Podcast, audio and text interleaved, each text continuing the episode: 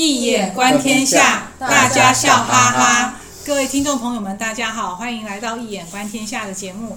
我是主持人小蜜蜂，在场的还有我们的学员少霞，嗨，大家好；Cherry，嗨，大家好；还有我们的老师张义生老师，大家好。好，我们的节目呢，这一季开始会从新哲学、心理学、文学相关的人物文本取材，呃，但是呢，比较特别的是，张义生老师会在从格易经格物的角度来和听众们分享华人文化的智慧。希望我们听众呢，可以从生活中实际的运用有所帮助。那今天的题目呢，就由那个 Cherry 来为大家发问。好啊，我们前两集啊谈的都是中国文人的爱情嘛，跟桃花。那我们今天换一点胃口，谈谈国外的。今天要跟大家谈的是法国，对，法国著名哲学家西蒙波娃跟沙特的爱情，还有德国著名哲学家汉娜·厄兰跟海德格哦。让老师解一解外国人的八字。对啊。对，那很多人都以为一定是不一样，对，没办法解。其实，其实你看一下就知道可不可以，拭目以待。真的，我们 EP 七十六集啊，有介绍介绍过西蒙波娃嘛，有兴趣的朋友可以找来看一看。那西蒙波娃他在一九零八年一月九号出生，二十一岁的时候呢，在一场那个哲学资格考试中呢，获得第一名。那时候的第二名就是二十四岁的沙特，结果他们两个人就认识了，而且相恋了。嗯，然后呢，在那个沙特呢，他是西蒙波娃的初恋啊。嗯，然后两个人就签下了一个叫爱情合约。哦，爱情合约，这个很对，他就是约定要以爱人的身份先同居两年，然后那在这两年中间，你可以去爱其他的人都没关系，但是每一方都要告诉对方的近况。然后呢，其实他们两个人续约了一辈子，相爱了五十一年。哎、嗯，可见签这个不错哎，真是不简单。这是坡娃自己主动说的，是沙特吧？啊，是沙特，是沙特，我不知道。是沙特，是沙特，是沙特，是沙特，沙特，因为沙特太多太多，他是花花公子，太多情人嘛，他想要跟你签一签，因为我不想要结婚这样子。哦。对，然后其实他们呃，波娃是勉强答应了。对，波娃他他比沙特高三公分，但是年纪小三岁。但是就严格的学术意义来讲，波娃的能力其实是比沙特还要强。嗯。然后，但是他觉得沙特好有魅力哦，他一直难以抗拒，所以呢，就变成他的情妇。虽然到到那个，诶，就说后来他们其实就说，其实他沙特的恋情，外面的恋情实在很多了。而且沙特告诉他说，告诉波娃说，你也可以在外面交男朋友啊，我我我我不会管你。但是沙特对他在外面的恋情都漠不关心哦，其实反而让波娃很痛苦。然后后来波娃他其实有认识了在美国的一个作家叫艾格林，艾格林，他们有交往了一阵子，可是后来两个人分手了，为什么呢？其实艾因为艾格林跟沙波娃的亲密关系，波娃都要告诉沙特，所以艾格林那谁会受得了？那有一次艾格林在被访问的时候呢？他就透露自己很不满被波娃公开恋情，他就愤怒地说：“见鬼了，情书应该是私密的，啊，怎么会被公开？”然后他说：“我光顾世界各地的妓院，不管怎样，女人都是关上大门，只有波娃这个女人是把门打开，还呼喝着大众跟媒体进来。哦”他把波娃比喻成妓女，没有，她，她只是比妓女还不如的意思。可是还叫大众进来看，所以艾格林就非常的愤恨难平，死掉了，以至于。采访记者离开之后，当天晚上他突然心脏病发，于、啊、是长辞了。是不是因为那个波娃有魔法？知道。所以要请问请教老师是说，嗯、像波娃这么优秀、啊，哎，真的有魔法？好，你等一下解。像波娃这么优秀而且思想前卫的人啊，人逃离不了爱情的漩涡嘛。那他的他跟沙特的关系是传为美谈，很多人都想要模仿，但是很多人就是都失败告终。然后我想要问老师说。像波娃这种的命盘啊，它到底可以透露什么样的讯息呢？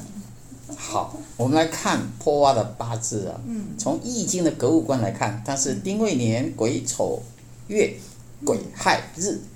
嗯、你光看就看到两个癸，你就知道多厉害的癸癸就已经很厉害了。再来，癸亥日出生的人，癸来亥，哎呀，所以她是有魔法的女人，她是女人中的女人呐、啊。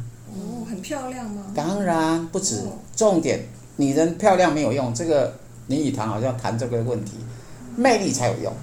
漂亮没有用，漂亮看久了不漂亮。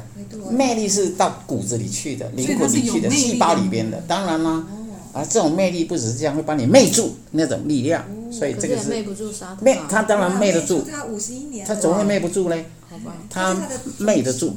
那沙特没有结婚，没有，他们两个人终身都没。呃，外国人不太喜欢结婚的，尤其是法国人。法国人是只谈恋爱不结婚，这很常见。你到巴黎去看，有谁在结婚？呃原因是因为如果离婚的话，男人要付终身的那个赡养赡养费，所以他们付不起啊，所以就没有人要结婚了。好啊，这这个是后话。我们要谈的是说，破花这个女人呢，到底是咋回事？呃，我们要了解跟沙特之间的关系非常特别。我们首先要注意到，这两个人都是存在主义的思想家。嗯。那存在主义本身呢，他认为呢，诶，这个存存在先于本质，而不是本质先于存在。所以他基本上会用自己的生命的存在去体验整个人生。所以存在主义的作家、思想家往往都是作家，因为作家才会有很多浪漫的思想啊、想象力种种，然后有很多情感的起伏，这可以书写，对吧？来书写自己的生命历史，这也是这不只是沙特的存在主义的思想，而是破花他所崇尚，他认为他就是要以一个女人的身份去体验所谓的第二性，到底是女人到底是什么？在上帝的创造下，她真的是第二性吗？所以这个。呃，有它的一个特殊的意义。当我们来看它的时候，不要光看到他们非常呃浪漫的那一块，应该看到它的思想的层面是什么。那么，呃，幸运坡啊，鬼害，为什么鬼害的人在华人的文化来讲，他是带着业障。鬼来害。鬼来害，所以为什么他骂了他，马上就死了啊？所以是所以他的情人骂了他，把他骂的。体无完肤的时候，哎呀，马上就死掉了，因为这跟鬼害不无关系。你只是走运走到鬼害的时候，灾祸来你都不知道为什么来。哎，我曾经有一个师姐就来问我说：“奇怪，她研究命理一辈子，也算了蛮多人的命，为什么突然有一年大灾过来，差点死掉？后来是得到灵异的这种观音菩萨救了他，然后他就说很奇怪，要我把它看一看。我一看，哦，原来鬼害年。”啊，鬼害，这叫做无常来到，业力来到，你是无常的业力，是一般人所无法理解。而那个密码就是鬼害两个字，而西蒙波娃就具有这样的特质，所以干啊，当然这讲起来有点像魔法，不过事实上在易经的智慧里边确实有这样的东西。如果你研究命理深一点，自然就会明白。那么破花是一个什么样的女人？你因为她是一个。第一柱、第二柱丁未癸丑正冲，所以天克地冲一二柱表示跟六亲无缘呐。所以呢，首先必须是一个，哎，这种人在我们传统社会里叫做早一点离家最好，最好住远一点，不要住在家里，免得父母被磕死，亲人早死，诸如此类，灾祸临身。那当然，或许他不一定要这样，他可以另外一种方式，他非常的叛逆。这个整个家族，整个是完全叛逆性的思想。嗯，那么所以呃，你看他的爱情也非常的叛逆嘛，是吧？所以谈了非常多的这个爱情的实验，呃，或是说体验，因为他认为这才是人生，他要去实践，他要去实证这个爱情，啊，然后把它书写出来，这是他的存在主义的一种创作模式。嗯，好，那诶，我不知道已经回答你问题了没有？有有有有，那我们再再进来，就是沙特哦。那沙特他是一九零五年六月二十一日出生哦，嗯，但是也是所谓的男性沙文主义的原型，是，因为他都是从胜利跟占领的角度来思考女人哦。他在小说《呕吐》啊，很有名的存在主义的书，哦，《呕吐》里面他就说，我每一个理论都是征服与占有的行动，哦，对，然后他就说。他需要征服女人，就像征服野生动物一样。哦。然后这样做呢，只是为了改变女人未被驯服的状态，嗯，好让她跟男人一样平等。听起来就好，太那种沙文主义。对。嗯。然后他就跟波娃讲说，情欲有两种，嗯，一种是必要的爱，是中心哈，嗯，然后一种是偶然的爱，只是外围。嗯。然后他就说，波娃对他而言是中心的必要的爱。嗯。然后他就说，波娃你也可以去。用这种同样的策略，你也可以去外面交往一些外围的爱，但是沙特必须是他的中心必要的爱。嗯哼。但是，其实波娃当然也因为每次都看的那个沙特有很很多很多情人嘛，嗯。所以他自己也去交往一些人，嗯。但是呢，他们的两个人的情史都很精彩，第三者对来来去去，但是呢，无法影响他们两人之间的情谊跟信任哦。嗯哼，所以，嗯，其实像波娃很可能是促使沙特发展出存在主义思想的人，因为因为他很早以前他就，而且他那时候考试是第一名嘛，他其实很聪明。嗯但是沙特是说，只有波娃懂得他。他说，波娃是他的镜子，是他的影子，是他的知音，是一生无可取代的伴侣。嗯然后，一九八零年沙特去世，六年之后波娃去世嘛。然后依照波娃的遗言，他就是葬在沙特的身旁。好那，现在想要请教老师说，他们两人可以这样能够持续五十一年不哦，简单哦。不不简单。虽然有很多很多第三者，嗯，可是呢，他们可见他们这种什么婚姻爱情契约是很罕见的成功啊。老师是怎么。看待他们两个人的命盘？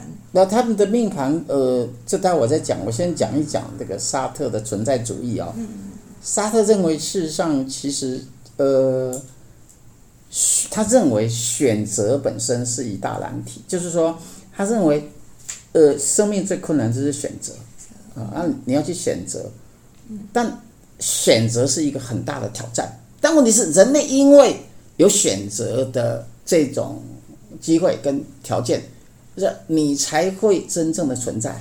而且要负责嘛，对不对？对，而且你还要为他负责。反正他的比较存在主义比较积极的，就是他还提出了，其实他认为人生是没有意义的。可是人就要用 action，用你的行为，去找到意义。那要怎样？要负责任，对自己的，对自己的所言所行，你都需要选择，都要负责。那这个就是他特别的地方。那么他命盘里面看得出来是吧？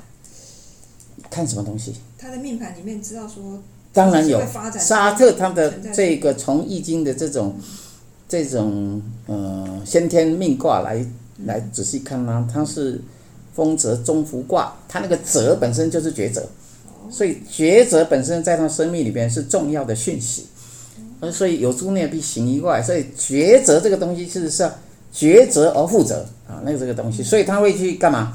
要去签契约嘛，嗯，在签契约来为契约负责，这叫做丰泽中孚。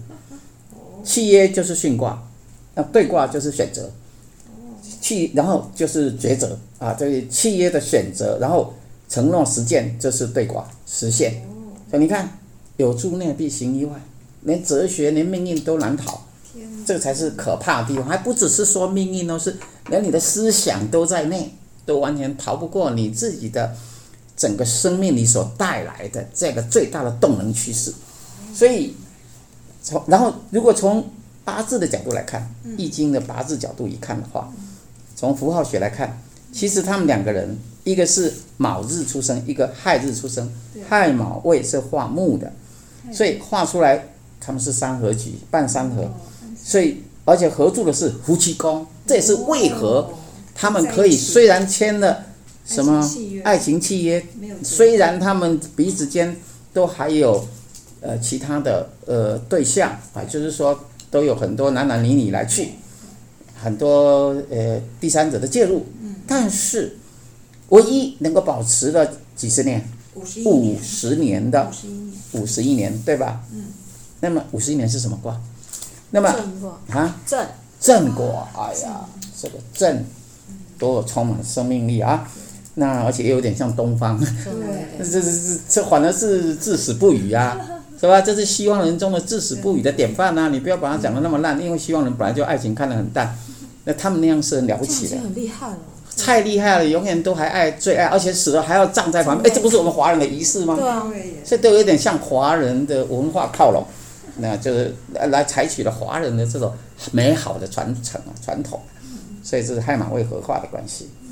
那么，而且日柱来讲的话，其实是你以为表面上是波娃比较爱沙特，对不对？嗯。实际上如果从八字来看，是沙特比较爱波娃。是哦，是的，所以你不要看表象的东西，因为它沙特属金，波娃属水，金生水，去生的谁被生就是被爱的人，去生生就是爱嘛，去生的人就是有爱的人。那沙特爱波娃，所以我们用这个符号学，用易经的这个一眼观天下，易经格物法事实上你都看得清清楚楚，还可以改写历史、改写思想史、文化史。如果你真的研究精湛的话，因为它有非常的线索，可以让你查证有诸内必行以外的这一个真理。嗯，所以有人如果要来学模仿的话，先来找老师算一下，他们可不可以成功？而且定向都会知道往哪边走，爱情的走向，然后终究是什么，嗯都知道。他们将走向一个美好的爱情之旅。嗯，好，好，那我们现在再进来就是另外一对哦，就是汉娜·鄂兰啊，他是。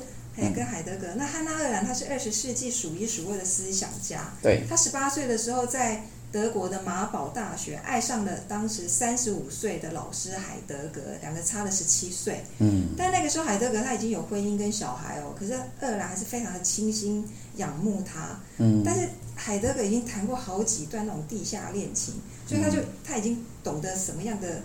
模式，所以他就要求厄兰对两个人的恋情必须保持低调。嗯，那这段恋情呢，维持了五年。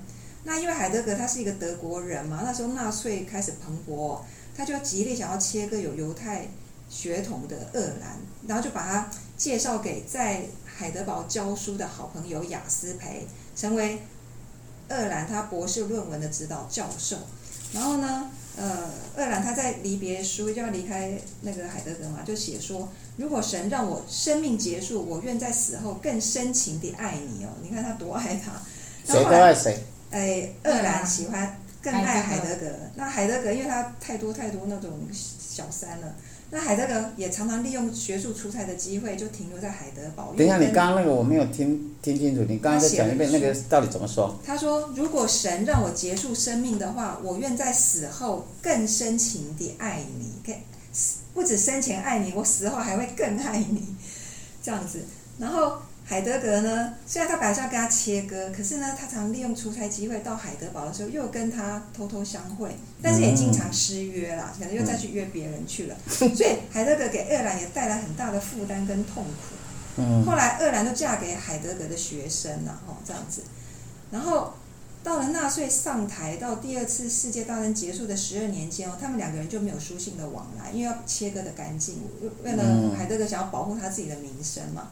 到后来才两个人又再开始联络，然后到六零年代，海德格他就经济困难了，在美国那时候，鄂兰已经在美国嘛，开始闯出一些名号，但是鄂兰就是一直在帮助海德格哦，让美国呢出好价钱来购买海德格一本很有名的书，叫《存有与时间》，嗯，所以他就要帮助海德格重新让他再再有一种生产力。你看他对他《存有与时间》是海德格对现象诠释学。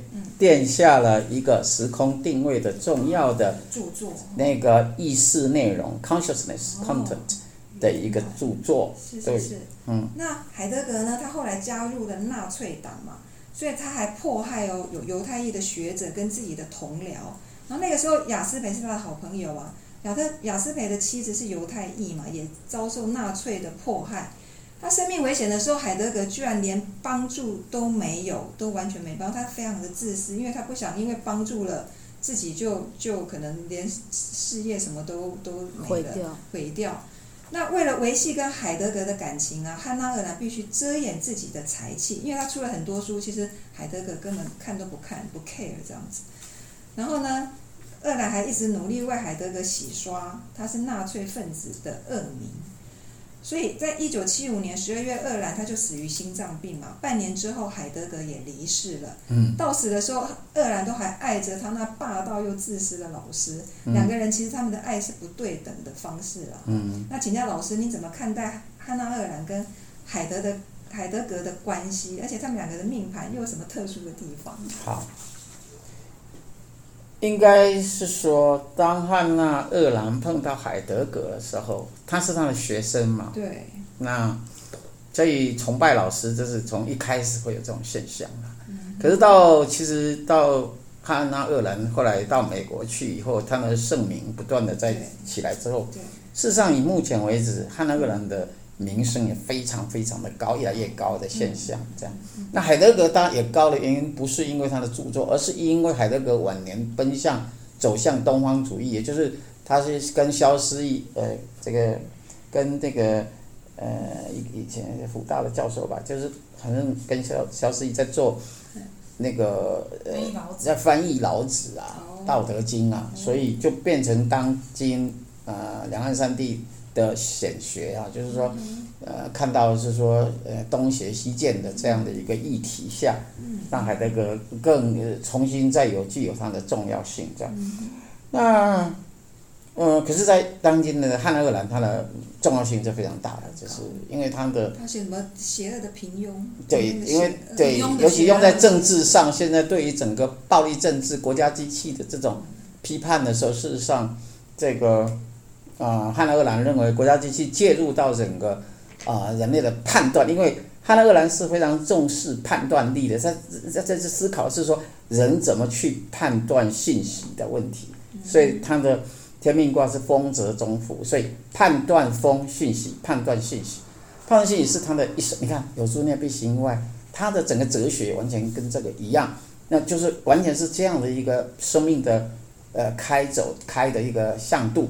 那所以他会从这个呃接续从，比如说你从判断一个问题的话啊、当然像康德有纯粹理性批判啊，那些美学、美学、某些批判那些东西，就说，嗯，你怎么去找到一个正确的一个判断？为什么？因为这是受到雅斯培的影响吧。因为雅斯培本身，他跟他写论文的时候是写的是这个有关的是中古世纪的爱，爱的这个主题。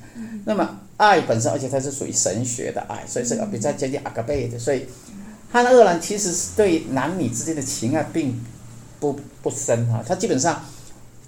他从传记可以看得出来，汉二兰是比较重视，呃，intersubjectivity 啊，男女之间应该是非常坦诚的一种交往，而且是类似就是，嗯，应该是一种，嗯，很敞开心胸的这一种对待模式，嗯也没有上下的分别种种，这种是非常平等的一种对待，呃，而且很坦率的啊。敞开对话，这样这样的一个模式，比较像是，呃，brotherhood，从啊、友情的这种友谊的这种关系，是汉二兰比较重视的哈。他很重视人与人，但是海德格比较重视人与物。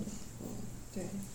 海德格的话，他基本上，呃，啊，对他有所谓天地人鬼神的这个，后来有个呃受那个东方哲学，最后受老子的影响，所以。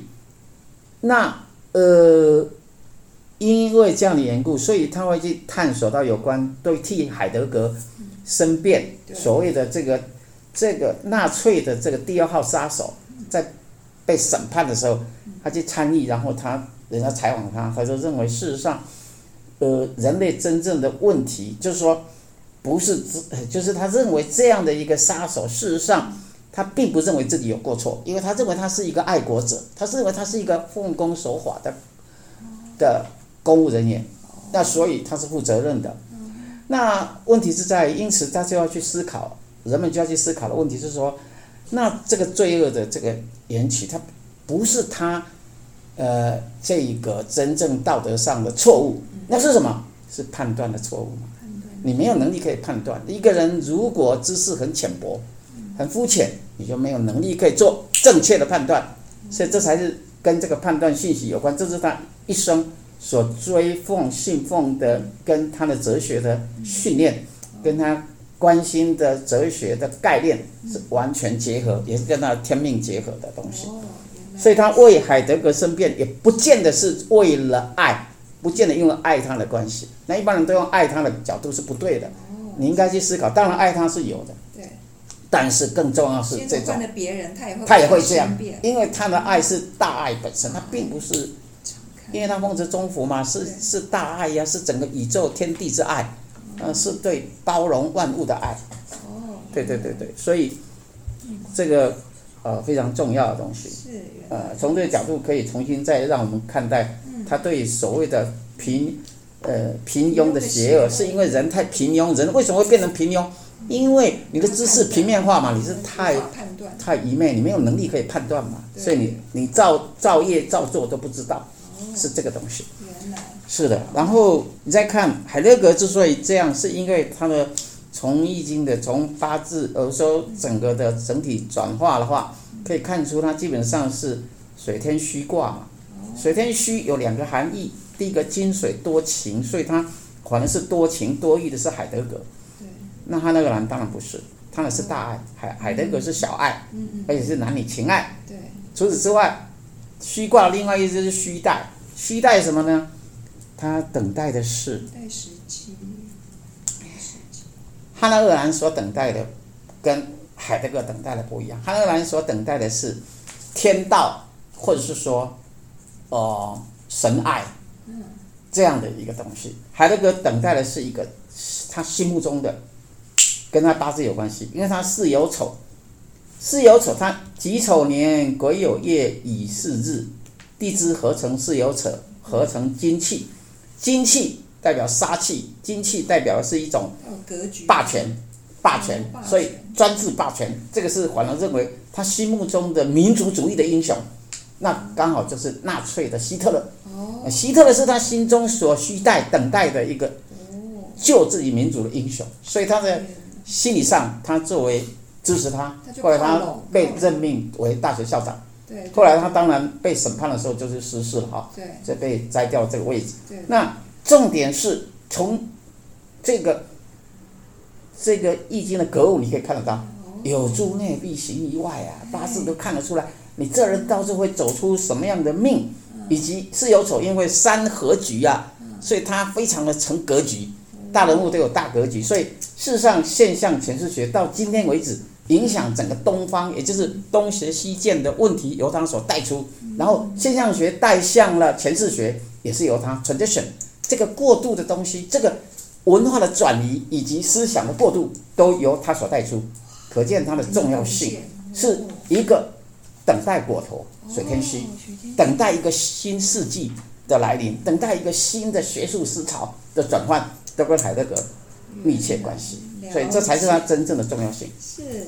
然后另外一个问题，最后一个问题就是说，汉娜鄂兰他从海德格那边学到不少嘛，而且甚至更上层楼。对。那海德格他是写下朝向死亡的属己性的哲学，但是汉娜鄂汉娜鄂兰是相反哦，他是朝向有开创能力的面向生命的哲学。那想要请问老师，嗯、呃，纵观今天我们谈到的两对优秀的哲学家伴侣，对，而且看得出来。造王者好像都是女性，好像女性都比他们男性还更优秀一点。对，难道女生天生就是优于男性吗？老师会做怎么样的评价？中西两方本来就是女性比较比较聪明，比较有智慧。你随便中东西都一样，中国也一样。你看那个梁山伯与祝英台，那祝英台把梁山伯比喻成呆头鹅，你就知道，男人就是同样年龄，男人就是呆呆的嘛，一定的。那所以他本来就比较优秀，希望是以女女人是男人救赎的希望，女人是男人的真正的那个缪斯，这基本上都是呃女胜于男哈，就是本来就这样。可是因为是这样，所以才故意都讲成，而是倒过来。我们一般的都从倒过来角度来看，但实质上就是这个样子。那汉那鄂兰跟海德格呢，他们会开出这种不同的一个像，一个向死而生，一个向生而生。这不一样，因为海德格是他的从易经的啊、呃、所谓的格物角度来看，水天虚下卦是金，汉那鄂兰下卦是兑，两个都是这个金呐、啊。我们暂且不论它，那这是开向的结果，不管它开向哪里呢？开向了一个汉那是风泽中午是风嘛，风是生的力量，是春春天开向夏天的。迎向生的力量，海德格呢是水，水是死亡，所以一个向死而生，一个向生而生，差别也是一样。你看哦，连哲学诠释学都可以从易经符号学，也就是我的格物观完全体现。那你就可以看得出，我们华人这套学问是多么的具有穿透性的工具论，工具的效用啊，就像这个电脑。程式可以验算，就是它本身就像科学的，哎，科学的程式一样，可以让你看到整个宇宙万象，最后终究不只是爱情、学术、思想一切的终究答案。哇，真的就是原来我们从卦易经的卦也可以产出跟哲学之间的关联，这是要怎么格物呢？各位听众朋友们，要我们张易生老师有出一本新书《易经符号诠释学：当代华人格物的理论与实践》，对，然后还有即将开呃格物基础班啊。哦格物易经格物基础班，那欢迎大家报名参加，还有去买书来看哦。对，想要找到宇宙的真理，想要了解宇宙的万象，想要找到好的爱情，想要在学术上有更大突破的，从这个现实世界到系统世界，全部都可以包含在内，在我们华人最伟大的格物方法当中。对，尤其刚刚老师讲到沙特那个沙特存在主义的特点是。困人生最困难是做选择，从选择来感觉到存在。对，那你如何做选择？你如何做出好的选择呢？请大家记得一定要来听我们的节目，然后呢，来参与我们的易经格物基础班，买老师的书，你就一定会做出最好的选择。那喜欢我们朋节目的朋友，请订阅我们的节目，也帮我们分享节目资讯。然后也记得请朋友点呃点阅那个点填写订一店的订阅连结。那么我们每个月都会举办精彩的实体讲座，呃，我们讲座资讯就会发送给您。那今天的节目呢就到这里结束，非常感谢大家的收听，也感谢少霞、Cherry 还有张医生老师的参与。我们下次见喽，拜拜。拜拜。